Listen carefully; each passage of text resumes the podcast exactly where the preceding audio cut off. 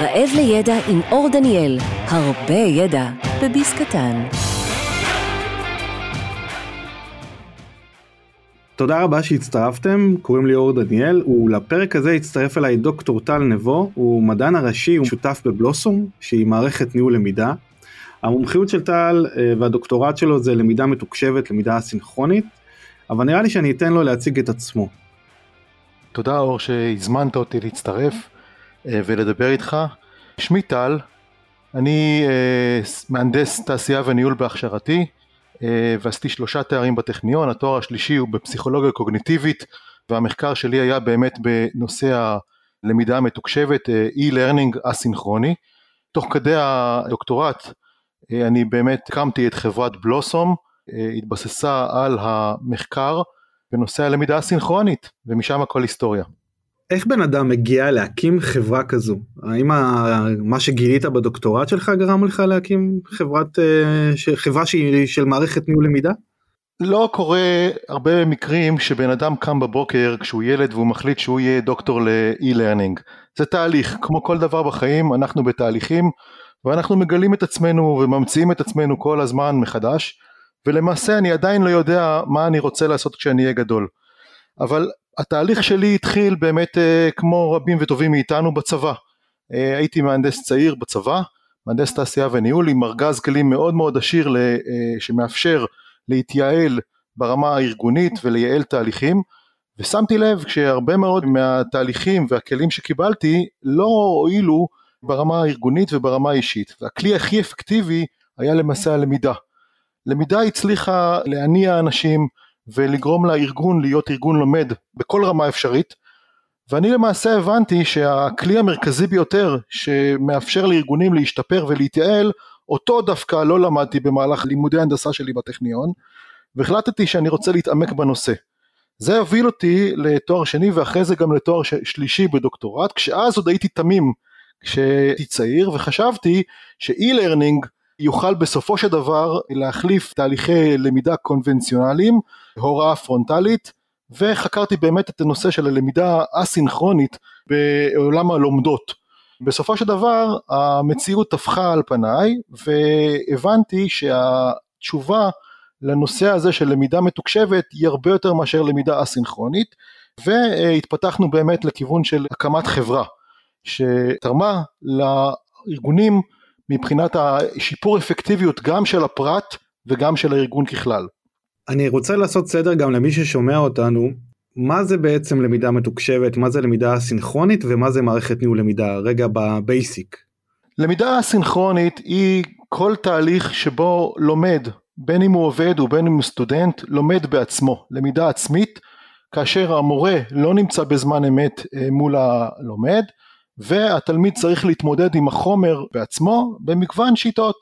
למידה סינכרונית לעומת זאת, זאת למידה שבה לומד נמצא מול המורה שלו בין אם בכיתה או בין אם במחשב ובזמן אמת יש איזושהי אינטראקציה בין הלומד לבין התלמיד כך שלמעשה קורה התהליך הלמידה. אוקיי okay, ומערכת ניהול למידה למה אנחנו צריכים אותה מתי התחילו המערכות האלה מתי הם נוצרו. כאשר אה, רוצים לנהל תהליכי אה, למידה אה, שבהם אין משמעות בהכרח למקום ולזמן, הלומדות או האובייקטי למידה אסינכרונים לא יכולים לעמוד בפני עצמם.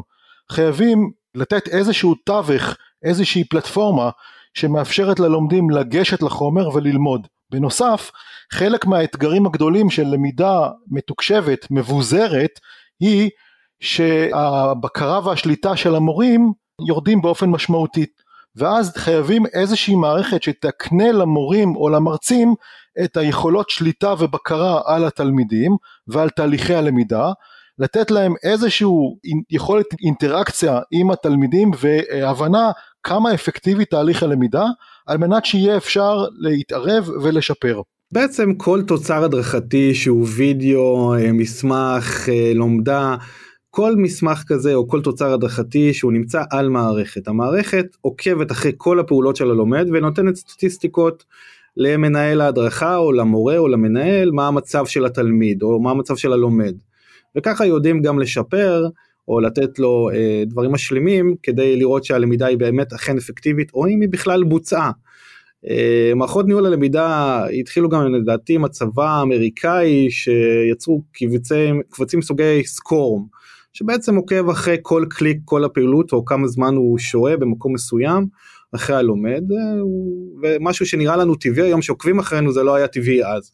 רק משתמשים בנתונים האלה כדי לשפר את הלמידה. ככה מערכות אה, ניהול למידה בנויות. לגבי אתה יודע, הדוקטורט שלך הוא הלמידה הסינכרונית, למידה מתוקשבת. יש את הוויכוח הנצחי של אנשי למידה, שתמיד שואלים, תמיד צצה השאלה הזו, מה יותר אפקטיבי, למידה פרונטלית בכיתה, או למידה בקורס דיגיטלי מקוונת איפשהו? אז uh, מסתבר שהשאלה הזאת יש לה זקן, היא עתיקה לפחות ארבעה עשורים אחורה. בזמנו חשבו שלמידה אסינכרונית היא תהיה אפקטיבית מאוד ותצליח להחליף מורים. אה, או תהליכי למידה מקובלים. היום מבינים שעוד אה, חזון למועד וזה לא יקרה כל כך מהר. כשאנחנו מדברים על למידה אסינכרונית אנחנו לפעמים שוכחים שמדובר קודם כל בלמידה ולמידה יש לה שני מטרות, שתי מטרות. מטרה ראשונה היא מה שנקרא בעגה המקצועית retention, זאת אומרת היכולת של הלומד לזכור את מה שהוא למד לטווח הארוך, והמטרה השנייה של למידה היא טרנספר, דהיינו היכולת של הלומד להשליך את מה שהוא אה, למד למיומנויות דומות או לתחומים דומים. אם אין שני ההישגים, שני ההישגים האלה לא מושגים, אין למעשה למידה אפקטיבית.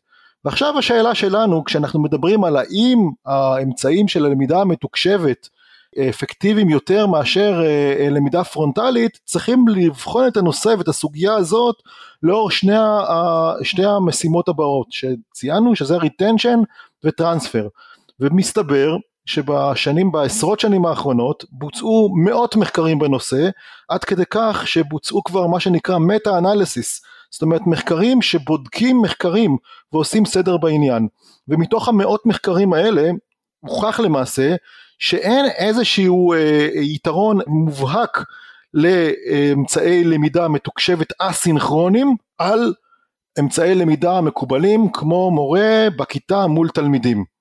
בדוקטורט שלי אנחנו בדקנו את אותן מטה אנליסיס בתור התחלה וגילינו שתוך אותן מאות מחקרים יש כן מחקרים מסוימים שהראו שהאמצעי לימוד מתוקשבים אפקטיביים יותר מבחינת retention ו transfer על פני אמצעים אה, מקובלים.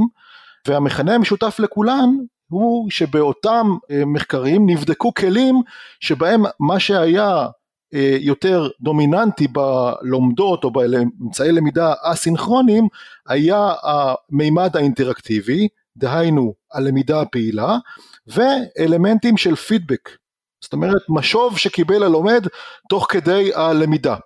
עכשיו, אם נפתח סוגריים בנוגע לתהליכי למידה עצמית ולאו דווקא אסינכרוני, אנחנו יודעים שהאתגר כאן הוא כפול ומשולש מכיוון שהלומד שלומד באופן עצמי בגפו בחדר שלו, כן, מול הספר או מול המחשב, הוא צריך למעשה לספק לעצמו את האינטראקטיביות, את הפידבקים, ולדעת האם הוא הבין או לא נכון או לא בשביל להתקדם. זהו אה, אה, למעשה אתגר גדול מאוד שכמובן עומד גם כן בעולם הזה של הלמידה האסינכרונית וכשאנחנו מבינים שיש למחשב יכולות לתת ולספק תוך כדי הלמידה ללומדים פידבקים ולספק לו מה שנקרא אה, כלים אינטר, אינטראקציות ולהפעיל אותו אז יכול להיות שיש תקווה לאמצעי לימוד המתוקשבים. המחקרים האחרים שנבדקו, שבתוך אותם מאות אה, מחקרים ב meta analysis, בדקו אספקטים אחרים של גרפיקה ואנימציה וכל מיני אמצעים פירוטכניים שלא הוכחו בשום פנים ואופן בתור אפקטיביים מבחינת retention ומבחינת transfer. מבחינת שביעות רצון זה כבר לא מדויק, זאת אומרת הרבה מאוד אה, לומדים שקיבלו לומדות אסינכרוניות יפות, כן, עם גרפיקה ואנימציה, דווקא כן הראו התלהבות, אבל מבחינת השורה התחתונה לא היה אפקטיביות. אז אם אני מנהל הדרכה בארגון, או אה, בעל איזשהו עניין שבאמת תהיה למידה אפקטיבית, קודם כל צריכים להקפיד על זה שהאמצעי למידה הסינכרוניים יהיו אפקטיביים מבחינת אינטראקטיביות ומבחינת פידבקים. אז ורק אז יהיה באמת למידה אה, אפקטיבית. אני חייב לציין שגם זה לא מספיק.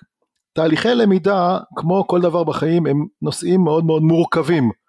דהיינו זה לא אה, ראייה דיכוטומית שמחלקת את העולם לכן ולא. אי אפשר להגיד באופן קטגורי שלמידה אסינכרונית היא אפקטיבית או לא אפקטיבית. אני חושב לאחר כל השנים שאני הייתי בתחום וגם בעקבות המחקר שלי שלמידה אסינכרונית וכלים של למידה מתוקשבת צריכים לבוא ביחד עם תהליכי למידה אחרים במה שנקרא blended learning.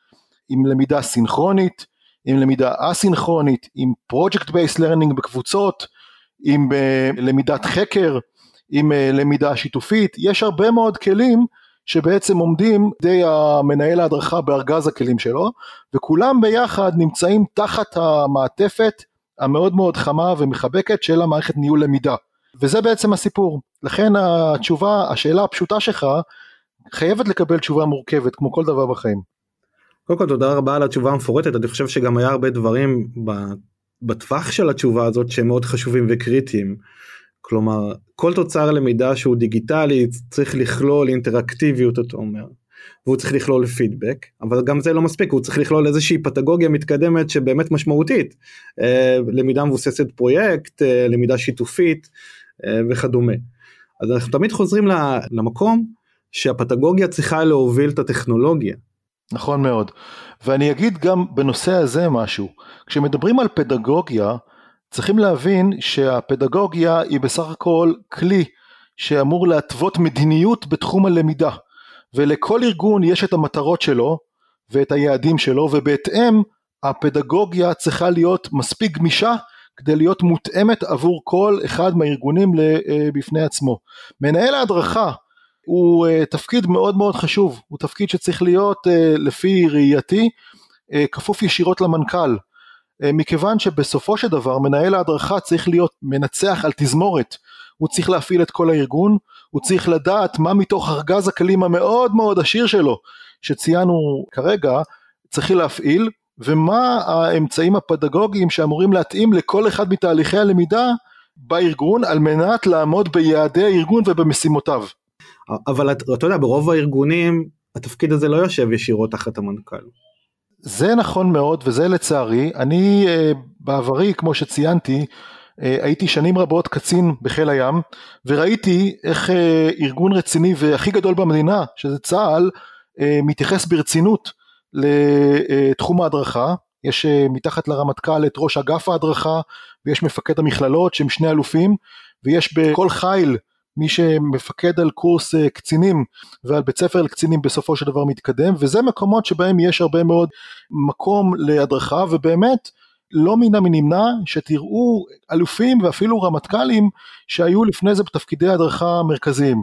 לצערי הרב בארגונים שבהם אני אפגש ואני נפגשתי כבר עם מאות ארגונים בארץ ובעולם במסגרת אה, תפקידי בבלוסום אני רואה שברוב המקרים אכן מנהל או מנהלת ההדרכה נמצאים תחת משאבי אנוש והם אה, מנסים בוא נאמר לסתום חורים ככה אני קורא לזה ולא באמת נמצאים בבורד של ההנהלה. מעט מאוד מקרים נפגשתי במנהלי הדרכה שנמצאים אה, בדירקטוריון או במקום שבו מקבלים החלטות בארגונים והרבה מאוד מנכ"לים לא יודעים איך להפעיל את המנהלי הדרכה שלהם ולא מודעים לחשיבות של ההדרכה ושל ההכשרות בתוך הארגונים. בהרבה מאוד מקרים הטריגר להכנסת מערכות ניהול למידה ואמצעי לימוד מתוקשב אה, זה לסתום חורים על מנת לעמוד בדרישות רגולטוריות שמכתיבה המדינה. כל מיני אה, לומדות של מניעת הטרדה מינית או בטיחות וכולי. לא מבינים עדיין שאחד מהאמצעים הכי הכי חשובים והכי אפקטיביים לשפר את היעילות ואת האפקטיביות של, ה, אה, של הארגון זה בעצם מגיע דרך ההדרכה.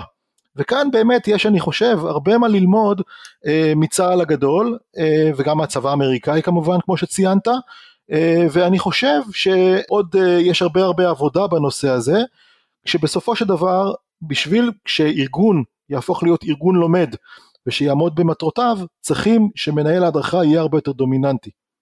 אני מסכים. אהבתי מאוד את התשובה, את ההתייחסות, את ההסתכלות הגלובלית גם. אני מאוד מסכים שזה מה שצריך להיות מבחינת שינוי ארגוני במרבית הארגונים. ואני רוצה, אתה יודע, אני רוצה רגע להתייחס גם לזה. אני, אני כן מסכים עם זה, אני כן חושב שזה עניין, אני חושב שצריך לעשות שינוי בארגונים לגבי התפקיד, אבל אני חושב שגם אנשים לא מבינים, חוץ מהעובדה שאתה, שזה כל כך משמעותי לשיפור ביצועים, זה העניין שאנחנו נמצאים כרגע בעולם של שיבוש כפול של הקורונה.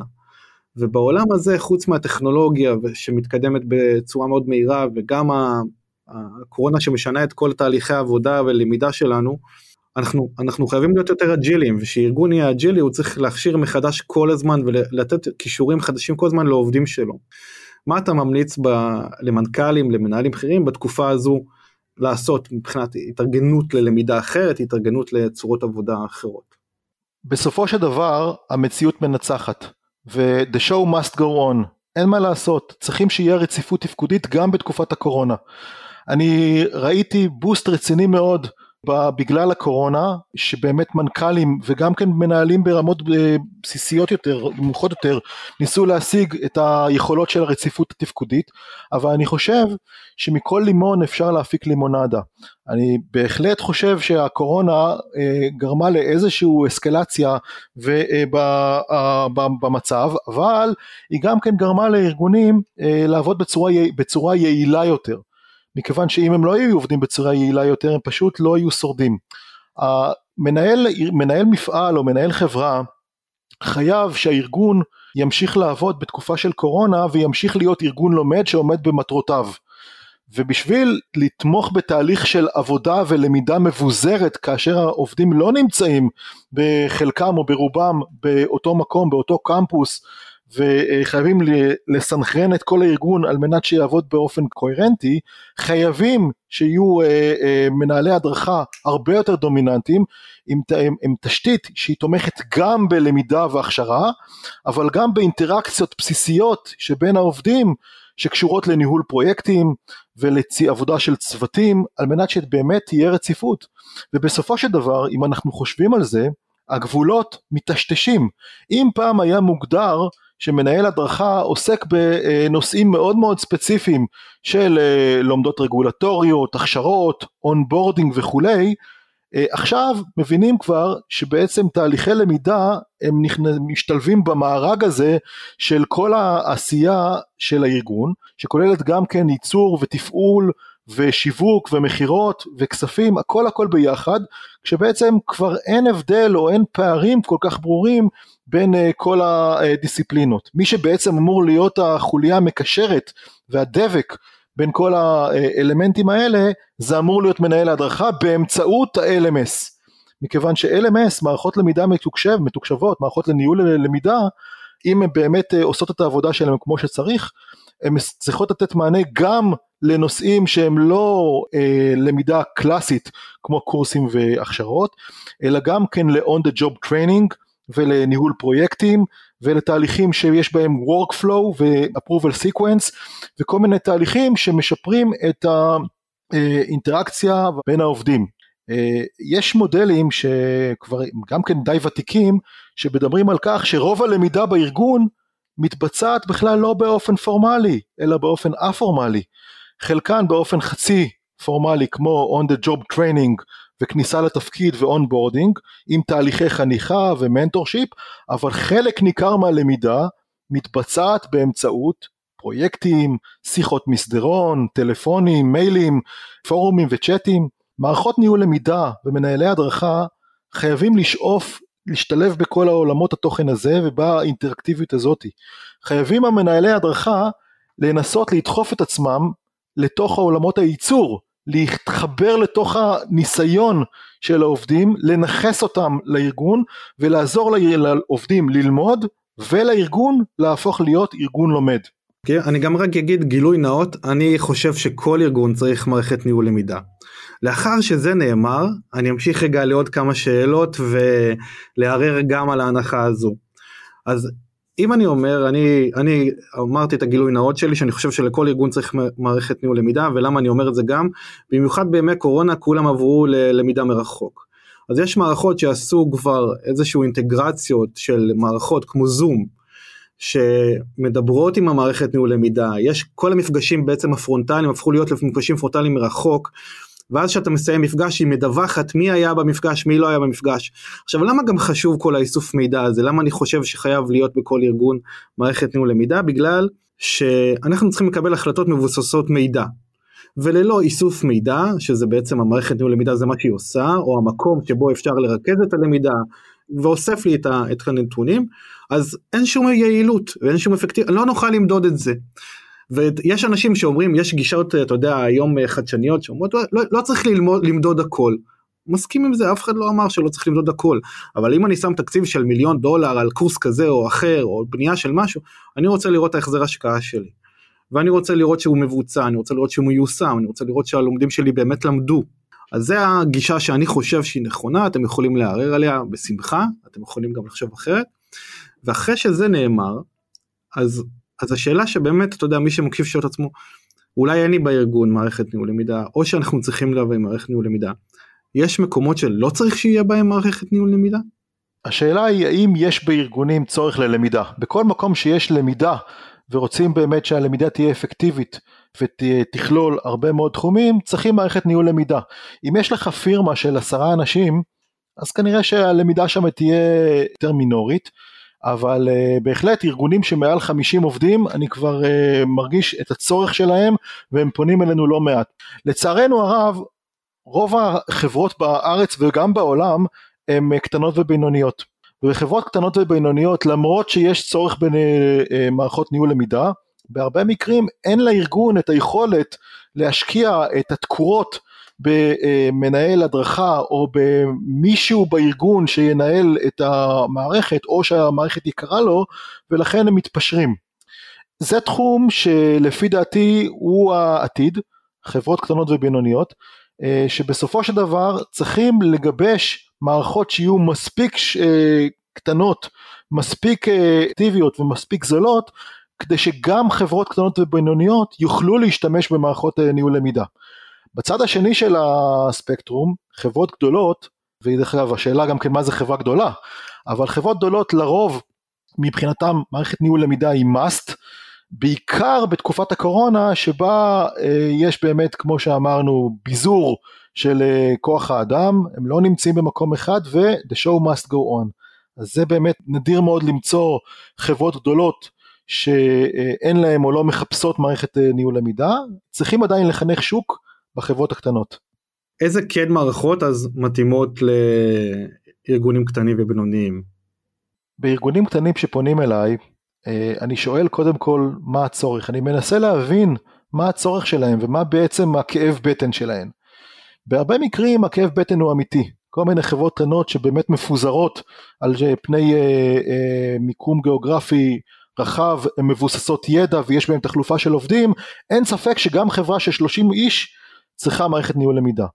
לעומת זאת, יכול להיות מצב שחברה של 300 אה, עובדים, אה, שנמצאים בקמפוס אחד, אין להם כמעט אה, התבססות על ידע ואין להם כמעט תחלופה של עובדים, אז כנראה שהצורך הוא פחות, אה, פחות קריטי, ואם הצורך שלהם הוא מערכות אה, שיתמכו ברגולציה, אז לא צריכים משהו שהוא מסובך מדי.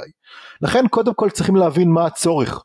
וחברות קטנות, כשמדברים על חברות קטנות, אז כשאנחנו מבינים שיש צורך, אז מגיעים האילוצים שלהם. האילוצים שלהם בדרך כלל זה תקציבים שהם לא, לא גדולים, וגם כן הקפסיטי שלהם לנהל אה, עוד, עוד מערכת מידע בארגון קטן. כאן צריכים לחשוב טוב טוב בדיוק מה הם צריכים ולתפור להם חבילה מודולרית שמותאמת בדיוק עבורם על מנת שהם לא יצטרכו להתמודד עם מונסטר, עם איזושהי מערכת מידע כבדה מדי שהיא לא תהיה cost effective מהבחינה הזאת שהיא לא תיתן את התמורה להשקעה. ולכן קודם כל צריכים לשאול מה האתגר ומשם נתקדם קדימה. אוקיי, אז, אז בוא נגיד שהתחלנו תהליך. אז שאלנו מה האתגר, אנחנו ארגון, אני אהיה הסימולציה הזו. אנחנו ארגון של לא יודע מה, כמה מאות אנשים, ואנחנו רוצים uh, לקחת מערכת. יכול להיות שאנחנו גם ארגון של כמה אלפים, בסדר? לא, לא נתעסק רגע על הגודל. אז איך בוחרים מערכת? מה אתה מציע לאותו ארגון לעשות, אתה יודע, בשלבים הראשונים, ולאחר מכן גם, כדי לדעת שהוא בוחר מערכת נכונה.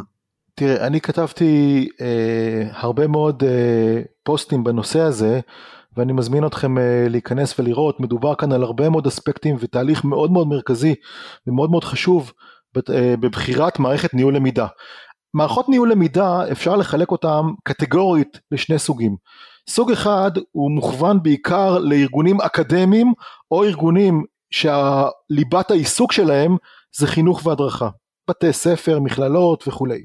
הסוג השני זה מערכות ניהול למידה שהן אה, יותר מוכוונות עבור הקורפורט, עבור הארגונים עסקיים שיש להם מטרה מסוימת, שיש להם מישן שהוא לאו דווקא הדרכתי. יש הבדל גדול מאוד בין אה, שני הסוגים הללו, הקטגוריות הללו הן אה, שונות גם מבחינת הנראות שלהם וגם מבחינת ארגז הכלים שמוקנה למנהל ההדרכה. עכשיו צריכים להבין לפני שבוחרים מערכת אה, מה בדיוק הצרכים. ויש אגב כל מערכת לא רק מערכת למידה יש תהליך מאוד מאוד סדור וברור מה השלבים המוקדמים לפני ניתוח מצב קיים וניתוח צרכים שבעצם אה, אה, מכתיבים את הפתרון המועדף. ויש הרבה מאוד פתרונות ואין איזושהי אמת מוחלטת אבל מה שחשוב שהמענה שיתקבל הוא יהיה כמה שיותר מותאם לצרכים של הארגון ולמטרות שלו. כי אם מתקבלת מערכת ניהול למידה מתקבלת החלטה לרכוש מערכת ניהול למידה שהיא לא מתאימה לארגון ולמטרותיו אז זאת בכייה לדורות. כי כמו שאמרתי מערכת ניהול למידה אמורה להיות הבסיס התשתית המרכזית של הארגון על מנת לעמוד במטרותיו. ואם אנחנו מטמיעים מערכת שלא מתאימה אז זה יכול להיגמר לא טוב. לא טוב זה אומר שאנחנו מפזבזים הרבה מאוד כסף, הרבה מאוד זמן, אנחנו לא מצליחים לעמוד ביעדים של הארגון, שזה מה שחשוב, מה המישן של הארגון, מה המשימה, ובסופו של דבר אנחנו צריכים להשקיע שוב בשביל לרכוש מערכת חדשה שכן מתאימה. ואנחנו נתקענו לא פעם ולא פעמיים בארגונים שניסו לחסוך ולקנות מערכת אה, שהיא לא מתאימה אה, לארגון, רק מכיוון שה... ניסו לחסוך בתקציבים או ניסו לקנות משהו אה, שהוא נראה מאוד מאוד יפה ובסופו של דבר הם היו צריכים לעשות אחורה פנה ולהטמיע מחדש מערכת חדשה. אז מה הדגלים האדומים? מה אתה, מה, שאני בוחר אה, מערכת או שאני מתחיל לחפש את המערכת הנכונה. אז מה הדגלים האדומים שצריך לקפוץ לאותו מנהל הדרכה או אותו מנהל מערכות שהוא מחפש את המערכת? מה, מה אמור להפחיד אותו ולהגיד לו צעד אחורה בוא נחפש משהו אחר. אם מנהל ההדרכה ביחד עם אה, ה-IT, המערכות מידע של הארגון, עושים עבודה טובה, עבודה מקדימה טובה, הם ממפים את כל הצרכים שלהם ואת כל הדרישות הפונקציונלית מהמערכת עוד לפני שבכלל הם מדברים עם ספק של LMS. לאחר מכן חשוב מאוד שהם ייצרו קשר עם אה, מערכות שיש להם ניסיון בתחום הזה, לדוגמה, אם עכשיו הם אה, יוצרים קשר עם מערכת שמבוססת אה, על אה, אקדמיה ויש להם ניסיון רב, אבל ארגון, מה לעשות, הוא ארגון תעשייתי, אז לא בטוח שהמערכת תיתן את המענה לצרכים. דבר שני, חשוב מאוד מאוד מאוד להתנסות. אנחנו לפחות בבלוסום מאמינים שאסור לקנות מערכת באשר היא לפני שבאמת מתנסים ובודקים שסביבת הסנדבוקס, כן, הסביבת ההתנסות נותנת מענה לכל או למרבית הצרכים הפונקציונליים מהמערכת. אגב, בשביל אה, באמת לגבש את הצרכים, חשוב מאוד לעשות עבודת חריש עמוק בארגון, ואפשר בהחלט להשתמש בשירותים של יועצים שמבינים מה יכול לעזור ומה לא, כי בהרבה מאוד מקרים מנהל ההדרכה לא חשוף לכל הטכנולוגיות ולכל התרחישים שמערכת ניהול למידה טובה יכולה אה, לתת להם מענה. ולכן בהחלט הייתי ממליץ במקרים מסוימים שבהם המציאות מורכבת לפנות ליועצים ולקבל ייעוץ טוב כמו שכל אה, בן אדם שרוצה לעמוד מול בית משפט לצורך העניין הוא פונה לעורך דין או לבעל מקצוע אחר ככה גם כן אה, יועצים טובים יכולים בהחלט לעזור לארגונים להתכונן לקראת הטמעה נכונה או רכש נכון של אה, מערכת ניהול למידה שכמו שאמרתי היא קריטית להצלחה של הארגון ולעמידה ביעדיו. מה אתה יודע זה פשוט מעניין כי אתה כל כך הרבה שנים בתחום יש לך כל כך הרבה ניסיון אז מה החמשת פיצ'רים המרכזיים הכי משמעותיים שאתה היית רוצה שיהיה במערכת, או שצריך להיות במערכת? יש אה, יותר מחמישה פיצ'רים מרכזיים. יש לי, כמו שאמרתי, ארבעה פוסטים שכתבתי די ארוכים ומפורטים שהם בעצם מתארים מה הדברים החשובים שחשוב מאוד לזכור לפני שבכלל בוחרים מערכת אה, ניהול למידה. אגב, הם מתאימים בהרבה מקרים גם כן בכלל למערכות מידע, לא רק למערכת ניהול למידה. אבל אם אני אנסה לזקק אותם, כן, לדברים שהכי חשובים, אז דבר ראשון אנחנו צריכים מערכת שתהיה, שקודם כל תיתן מענה מלא אה, לצרכים הפונקציונליים של הארגון מבחינת העמידה ביעדים שלהם. קודם כל, הכי פשוט, אנחנו רוצים לקנות משהו שנותן מענה. דבר שני, המערכת חייבת להיות גמישה, מכיוון שכמו שאמרתי לך מקודם, אין איזשהו אה, אמת פדגוגית אחת לכל ארגון וגם בתוך כל ארגון יש כל מיני אמיתות פדגוגיות שונות מכיוון שיש כל מיני תהליכים שהם הדרכתיים או סמי הדרכתיים שהמערכת אמורה לתת להם מענה. ולכן המערכת חייבת להיות מודולרית וגמישה על מנת שמנהל ההדרכה יוכל בעצמו ללא סיוע של ה-IT וללא סיוע של הספק לתת מענה אד הוק מיידי לכל מיני תרחישים ואתגרים שמתעוררים בפועל. אז גמישות זה הדבר השני. דבר שלישי זה פשטות. חייבים שיהיה מערכת שהיא פשוטה לא רק ברמה של מנהלי המערכת אלא גם ברמה של העובדים וכשאני מדבר על עובדים אני מדבר על הרבה פעמים מקרים שבהם העובדים לא רוצים להיכנס למערכת זו עוד מערכת אחת ויש להם כבר לכם הרבה מערכות בראש אז אנחנו רוצים שהמערכת תהיה כל כך פשוטה שהיא תתמוך בטכנולוגיות של פוש תדחוף את המידע ואת המשימות לסביבות העבודה הטבעיות של העובד, בין אם זה אה, רצפת הייצור, בין אם זה המשרד, בין אם זה חדר הניתוחים, ובין אם זה המיטה שלו בבית, כן? כל הדברים האלה צריכים לקרות באמצעות מערכת ניהול למידה, כמובן באמצעות mobile learning בסמארטפון או במחשב. אז זה הדבר השלישי. הדבר הרביעי, אי אפשר, אה, אי אפשר בשום פנים ואופן להתעלם מהאספקט הכלכלי. יש מערכות למידה, מערכות ניהול למידה, שהן אה, אה, מאוד מאוד יקרות ויש מערכות למידה שהן מאוד מאוד זולות. כשאנחנו קונים מערכת ניהול למידה מצד אחד אנחנו צריכים להבין מה המסגרת התקציבית שלנו אם אנחנו חברה קטנה כנראה שלא נקפוץ מעל הפופיק ולא נקנה מערכת שהיא עולה מאות אלפי שקלים בשנה אנחנו נחפש מערכת זולה יותר. מצד שני קיימות מאות מערכות ניהול למידה אה, רק בסין שכל אחת מהן הם אה, על גבול החינמית. וצריכים להיזהר מאוד מכל מיני שרלטנים וכל מיני מערכות אה, זולות שלא ייתנו את המענה אה, ואפילו לא מענה חלקי אבל הן מאוד מאוד זולות. הפיתוי כאן הוא מאוד מאוד אה, חזק לרכוש מערכות זולות אבל הזול הזה הוא מסתבר בתור דבר מאוד מאוד יקר. אז צריכים לעשות trade off בין העלות לבין התועלת ולקבל מערכת שמצד אחד היא לא כל כך יקרה אבל מצד שני היא תיתן את המענה ואת התמורה להשקעה אה, והדבר החמישי אני חושב שזה שירות. מערכת כזאת היא לא כמו אקסל או PowerPoint. זאת לא מערכת שמתקינים אותה וזבנג וגמרנו. חייב חייב חייב להיות שירות יחד עם המערכת. אני חושב שהשירות הוא לא פחות חשוב והשירות חייב לבוא אה, בשל... בשלוש פאזות. הפאזה הראשונה זה שלב, אה, בשלב שבו אנחנו בכלל מחפשים מערכת ניהול למידה. בשלב הזה חייב ספק של החברה לתת את כל המידע ואת כל האמצעים על מנת שיהיה באמת אה, מידע מספק וטוב ומהיר אה, ללקוח, למנהל ההדרכה, על מנת שהוא יקבל החלטה נכונה.